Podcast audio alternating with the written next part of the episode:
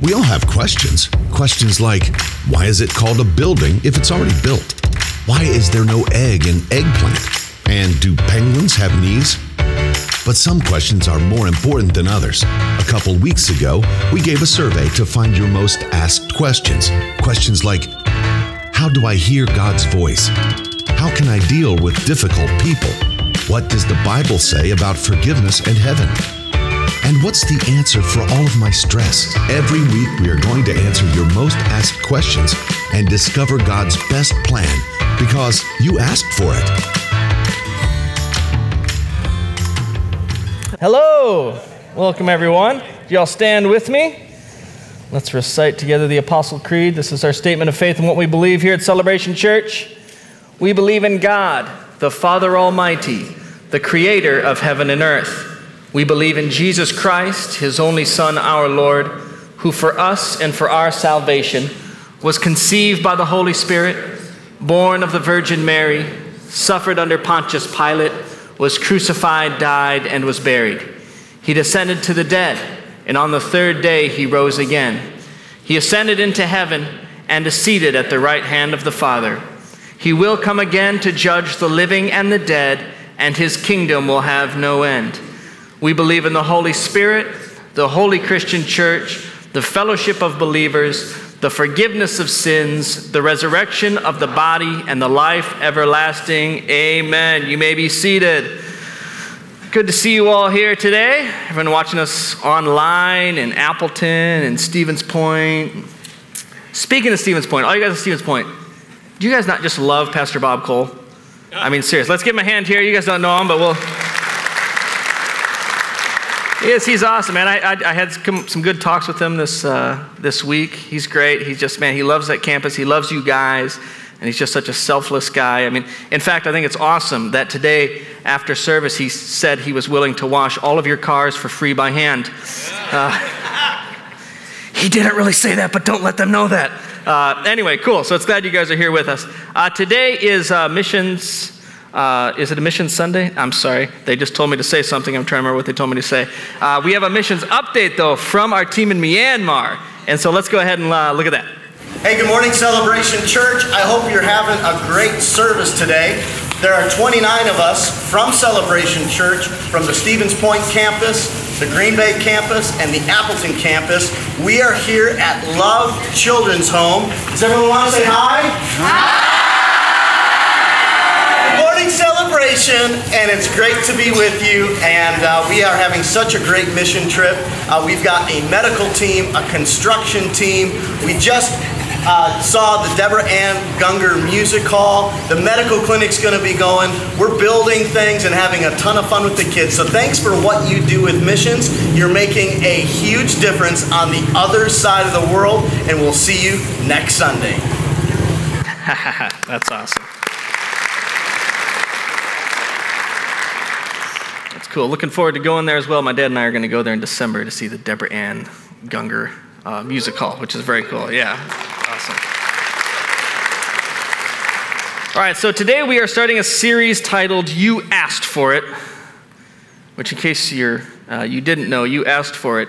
That phrase actually has two definitions, according to the Idiom Dictionary. Uh, the first is something you requested, right? Uh, the second is a punishment you deserve. so, depending on how this goes, uh, no. Uh, so, obviously, of course, you know, uh, we're going to be speaking about how to succeed in your relationships. Because of definition number one, you did request this. This was something that we got uh, a lot of questions about how to succeed in your relationships. And um, now, when I first thought of this, you know what I'm going to say? The, the very first thing I thought of was I, this is my chance to finally do a nautical theme um, sermon. You're thinking, what are you talking about? Well, I have this condition that I'm constantly trying to make smart aleck jokes about just everything. Uh, they do, they got some words for it. Actually, my teachers used to call it, um, oh, disruptive and, uh, and not helpful. Uh, often would let me go to the principal's office so he could explain it to me. Uh, so, so anyway, every time like we're in our pastor's meeting and we bring up one of these words like relationship or leadership or anything with the suffix ship, my brain immediately thinks, perfect opportunity to do a nautical theme uh, sermon. I've been trying to convince my dad of this for years. Like, Dad, come on, like on leadership, you can dress up like a pirate, get like a trained parrot to sit on your shoulder.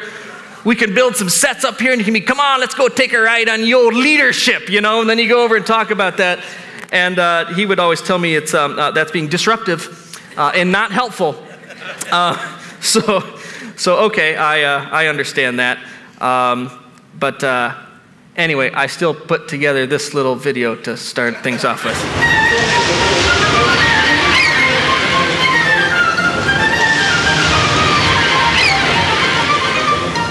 How to succeed in your relationships. Okay, there. That was mostly for my father because of definition number two a punishment he deserves. He had to have known after all these years of me teasing him that I was going to throw in something nautical theme. Okay, but now that I'm being disruptive and not helpful, uh, let's kick into how to succeed in your relationships. Um, now, I'm going to be speaking about relationships. You know, when I first thought of this, like relationships, like friendships, what kind of relationships? And uh, they said, whatever you think. So uh, I thought, well, okay, we talk, talk mostly about marriage, relationships, so I kind of started there. And, you know, I started thinking, I'm like, man, there's so many tools, so many things you can do to, to help with your relationship and communication and different things like that. And, and I thought, well, shoot, you know, I mean, we do Laughter a Better Marriage is six hours of stuff, and it feels like you just scratched the surface. So here I've got, you know, 30 minutes, and it's counting down quickly on me. Obviously, I can't go through all of that. So I thought, and I thought, you know, the one thing you have to have before any of those other tools and and words of advice will work in a relationship and in any relationship is this. It's number one is you have to make sure you are emotionally whole and healthy. Step one. In other words i like to call it you need to be complete.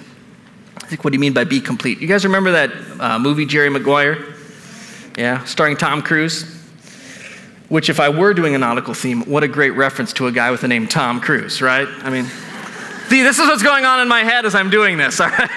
I just uh, let's take a ride on the old Tom Cruise. Okay, no. So we got Jerry Maguire, and he is, uh, if you haven't seen it, he's the sports agent.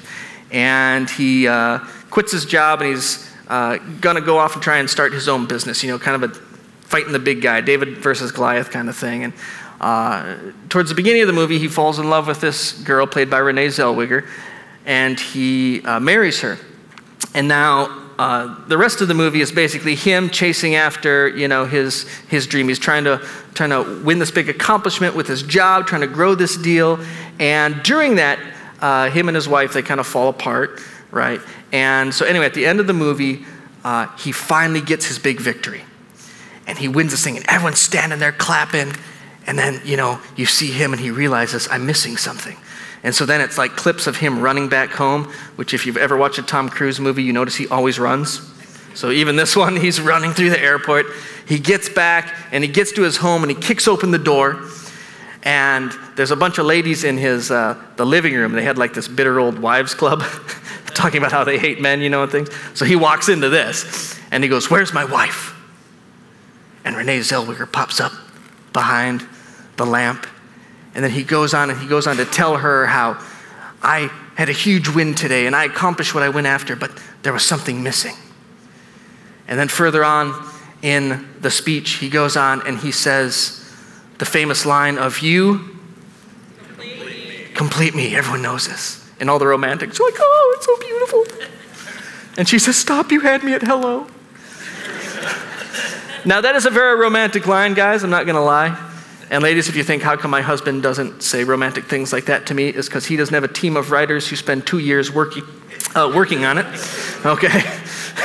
we just got to work off, you know, where he's got help. We just got to do it on the fly.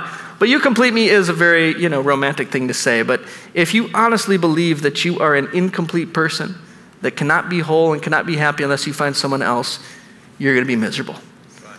So you can say you complete me, but you don't think, take that literally all right? That'd be like you calling your spouse honey and then telling people, literally, she's made out of honey. Okay, you know. Sweet cheeks. I'm serious. I think if I took a bite of her cheeks, they'd taste so sweet. Like, no, that's psychopathic, okay? Don't believe that stuff. Uh, so, if you go into a relationship thinking, I can't be whole, I can't be uh, happy unless this person makes me happy, you're going to be miserable. You need to go in complete. You know, there's a, a guy, his name's Dr. Les Parrott. He has this great quote. He says this He says, If you try to build intimacy with another person before you've done the difficult work of getting whole, all of your relationships become an attempt to complete yourself. You hear that? If you try to build intimacy with another person, so any relationship, before you've done the difficult work of getting whole, all of your relationships become an attempt to complete yourself. You need to get whole first. There's another uh, author, uh, Reverend Mark Gungor, if you've heard of him. In his book called Finding the One, he writes this He says, If you are a lonely, empty, miserable soul that marries, you will remain a lonely, empty, miserable soul. Marriage was never intended to fix that. Now, listen, marriage does make you a better person. It really does. If you go in healthy and you allow it to mess with you in the good way. You know, the truth is, studies show that people who are married are healthier, they make more money, they enjoy life more, they literally live longer than their single counterparts. You know, and this is scriptural. I mean, in Ecclesiastes uh, 4, starting at verse 9, you know, talk about two are better than one. It says this it says, Two are better than one because they have a good return for their labor. If either of them falls down, one can help the other up. But pity anyone who falls and has no one to help them up. Also, if two lie down together, they will keep warm. But how can one keep warm alone? In other words, how can your wife possibly warm her freezing cold feet if she does not stick them on every warm piece of exposed skin that you have? My wife and I just went through this yesterday. Uh, I'm like kicking her feet off of me. I'm under the blanket so I can be warm, not so you can warm me. Anyway, ladies, you can quote that scripture back to your husbands. It says, Though one may be overpowered, two can defend themselves. A cord of three stands, strands is not quickly broken. See, marriage does make you better. It can make you better. But you have got to go in whole. You have got to learn how to complete yourself first before you go into it. Because the truth is, marriage is really a mirror. And to quote the Reverend Gungor again in his book, Laugh Your Way to a Better Marriage. He writes this He says, Marriage is a mirror. By living so closely with another human being, you start to get a picture of what you really look like. You start to see where you need to adjust and change. This is why marriage is so effective at making people's lives more rich and productive if they adjust to the needed change. So, in other words, you go into a marriage. Sure, we've all got problems, right? I mean, you can go back and look at 20 year old Phil versus 40 year old Phil, and I have made some progress. Maybe it's been small and incremental, but there has been progress, right? Just go look at the apartment that Pastor Bob and I used to have when we were 20 years old. Um, we cleaned, you know, every two to three months. Uh, we cleaned. Yeah, and it wasn't like, oh, so you just tidied up. No, we didn't do anything for a couple of months. We are, yeah, it was rough. Uh, I'm not quite sure why my wife can, decided to marry me after I invited her over to my apartment. Uh, we didn't even own a vacuum cleaner. Like, we had to go borrow one from the neighbor, which our neighbor thought, like, is the only time you vacuum when you borrow my vacuum cleaner? huh? What? No, no, yeah. Uh, but no, I've gotten much better. I've gotten, she's trained me better in that. I've uh, learned how to communicate with people better and to, to listen a little bit better. Uh, still got a long ways to go, but marriage does make you better. The problem is, uh, many expect marriage to be something that makes you look better, not something that reveals where you don't look so good. That's where the whole analogy of the mirror comes in. So, for example, you go into marriage, uh, marriage uh, and you see this mirror, you can see things, you know, like if you got up in the morning, had something stuck in your teeth, you look in the mirror, you say, oh, shoot, I got that stuck in my teeth.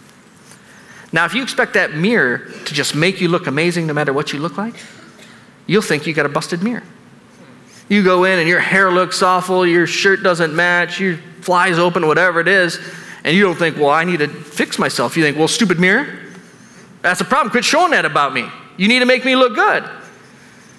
And I know there's some of you that go into relationships and you are like that. You know, you're expecting everything to just change around you. You don't want to have to do the difficult part of changing first.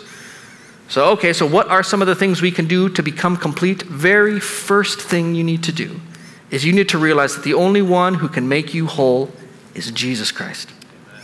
Your first step to becoming a healthy and whole person is to choose to follow Jesus.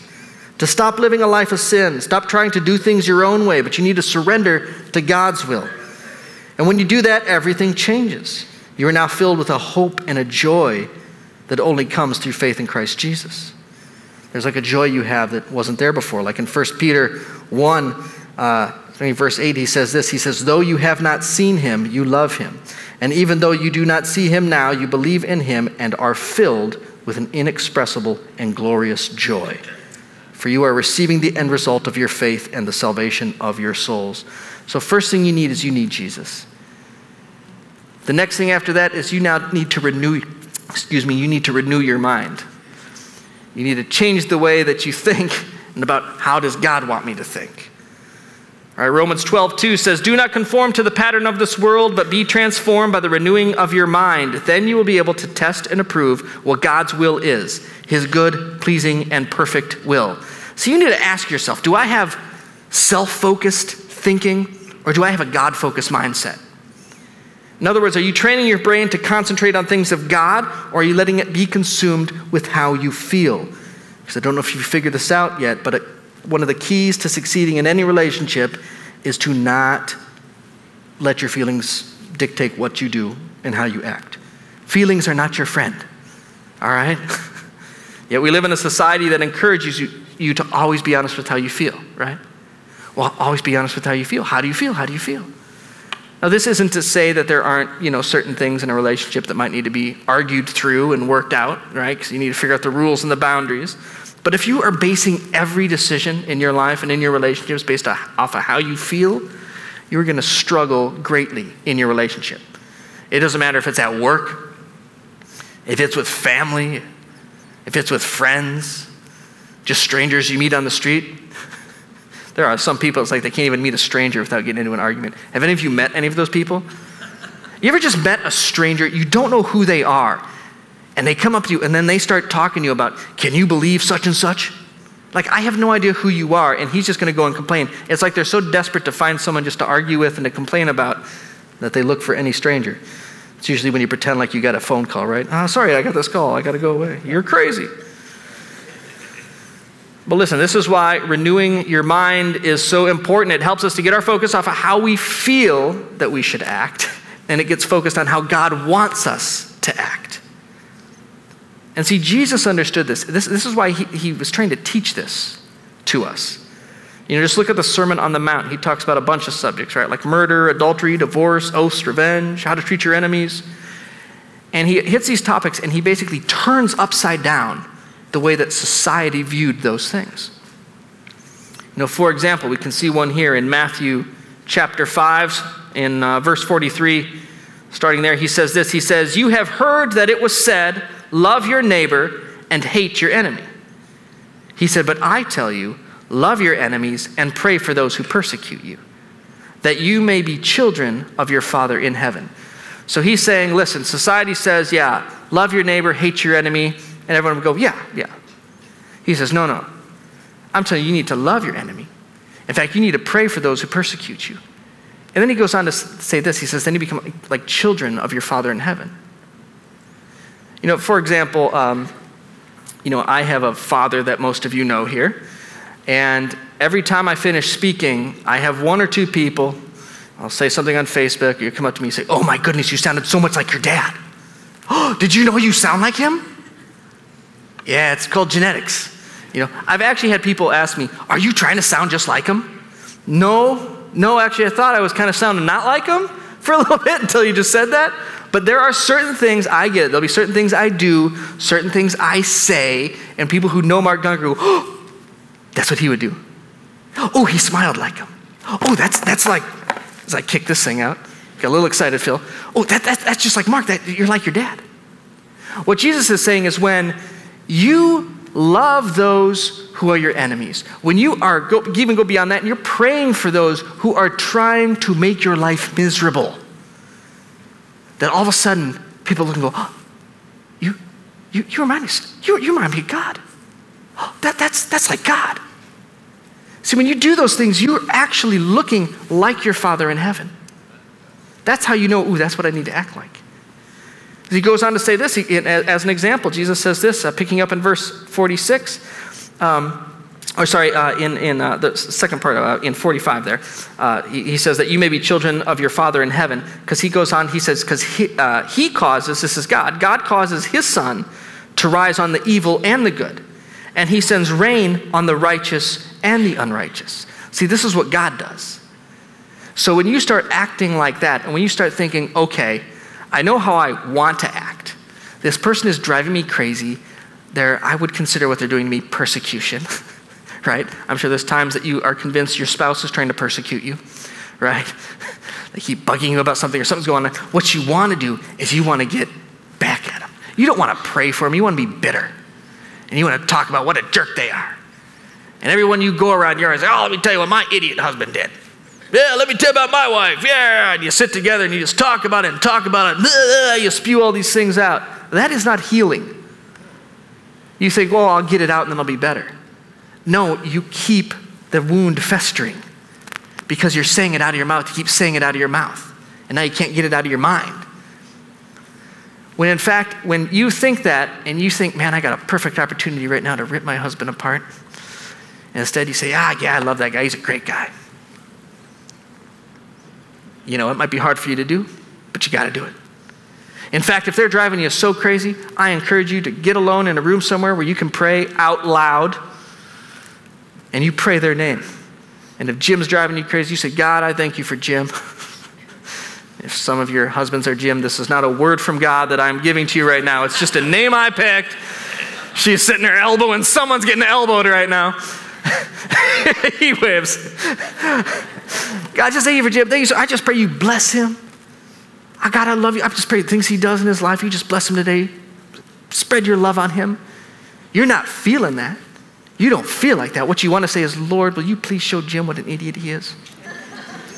And now he needs to stop doing all the annoying things that drive me crazy, right? Because that's what we think. We think if we can just get the other person to change, then I'll be happy. Key to a successful re- relationship. Don't always get the other person to try and change. See what you can do first. You know, when I was talking um, about this sermon and I was bouncing it off of uh, off my dad, I said, as I was going through, I said, you know what? One of the key to relation, uh, how to succeed in a relationship, the truth is it's, it's more about you and you need to change. But I feel like when people ask that question, they're thinking, how do I succeed in my relationship? In other words, how do I get that person to change? And he said, Phil, it's so true. He said, he's like, you know, when I get a couple together and I'm doing counseling, I'll have them rate their, their relationship on a scale of one to 10. 10 being great, one being awful. And he says, without a doubt, you know, There'll be one guy, like let's say it's the husband, for example, he'll say, well, I think the marriage is an eight. And the wife goes, Well, I think it's a two. He said, She's the most upset. She's struggling the most with the relationship. And he says, Almost 100% of the time, it's her that has the most changing to do. And that's tough. That's a tough pill for us to swallow. But listen, you can't control other people. You can't. The only thing you can control is yourself. And how you do that is you got to start getting your mind to stop acting and reacting off of what I think, what I feel. And you got to get to the scripture and say, what does God want me to do? How does He want me to act? How does He want me to treat this person? This is why we encourage you to pray. This is why we encourage you to read your Bible. You got to get this stuff inside you. This is why it's a good idea to come to church, like literally every Sunday. This is why we encourage Growth Track. It's right in the name. This is how you spiritually grow. And we have a track to follow. We make it easy. But you got to get in this stuff to start changing your mind. You want to start seeing success in your relationships. Now, um, there's some scriptures here. We got one in Romans 8, verse 5. It says this It says, For those who live according to the flesh set their minds on things of the flesh but those who live according to the Spirit set their mind on things of the Spirit. You don't want to live by the flesh. You don't want to just be doing everything that you feel. You've got to change your mind. You've got to live by the Spirit. You've got to set your mind on that. Colossians 3, verse 1 says, If then you have been raised with Christ, seek the things that are above. Get your focus up there where Christ is, seated at the right hand of God. Set your mind on things that are above, not on things that are on the earth. So, see, you need to get yourself whole, you need to get yourself complete. If you are someone who would have wrote that question, how do I succeed in my relationships? You need to be looking at you. What do I need to do? And you need to be willing to say, God, mess with me, change me, help me figure out how you want me to act, help me to figure out how to love this person that's driving me crazy.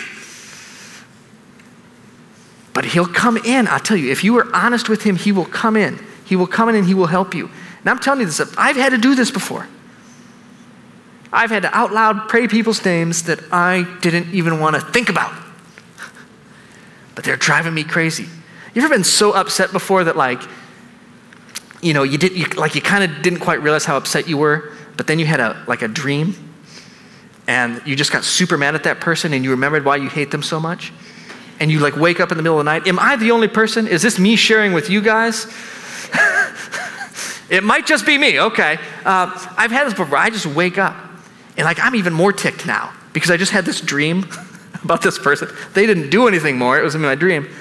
I was so upset and I have a tough time going, I, I actually have to get up and I have to pray for them. And I just pray for them. And I might be doing it with gritted teeth. Dear Lord, bless them. I pray that your mercy shine on them, God. But I find when I start doing that, it starts changing me. And it starts messing with me. And instead of continuing to rehearse all those evil things that I'm thinking in my head, all of a sudden everything starts to calm down and things change. So you need to do this, and especially in your most intimate relationship, which, which is with your spouse. You need to make sure are you praying for them? Not just when they're just wonderful and you're loving them, but when they're driving you crazy. Or are you just always sitting there thinking, like, I'm not going to be happy unless you change? So, how do I get you to change? Because the truth is, the miracle with God in our relationship with Him is we can be happy even in miserable situations. Read the Bible, it's full of it. Jesus had some relationship problems. If you know that. That's how he ended up on the cross. One of his good buddies turned him in. I'd say if one of your friends right now tells someone to kill you, you are officially having a relationship problem. All right? And how did he handle that? How did he treat them? He was always forgiving. They're sitting there killing him, and he's saying, I forgive. Father, forgive them. They don't know what they do. That's the kind of attitude we need to have. We need to be complete. Amen? Now, again, the step one of this thing is you need to have a relationship with Jesus Christ. And if you were here this morning and you say, you know what? I don't know that I've got that. I don't know if I have that kind of relationship. I don't know. Some of you might be thinking, I'm not sure why I'm here. Someone dragged me here or something. But if you're here this morning and you've never actually really made that commitment, that, that, that thing to say, yeah, I want that. I want to follow Jesus. I want to stop living life based off of how I feel. I want to stop living life based off of just what I think. And instead, I want to find out how God wants me to live. I want to follow Jesus. If that's you, I'm going to just lead you here in a prayer in just a little bit. And if you pray this with me and you believe this from the bottom of your heart, that's the first step. Just to be honest and to say, Jesus, I need you. Amen. So if I could, just everyone just bow your heads right now. And I'll just ask everyone to repeat this uh, with me. And, and again, if, if, if this is you and, and you really mean this from the bottom of your heart, this is the start to a new life. This is the start to the path to having that joy that makes no sense, that peace that doesn't come from anywhere else other than God. So, if you would pray this after me, just repeat after me. Say, Heavenly Father, I surrender my life to you. I freely choose Jesus Christ as my Lord and Savior. Come into my heart, forgive me of my sins and help me to learn your ways. In the name of Jesus, amen. Thank you, guys.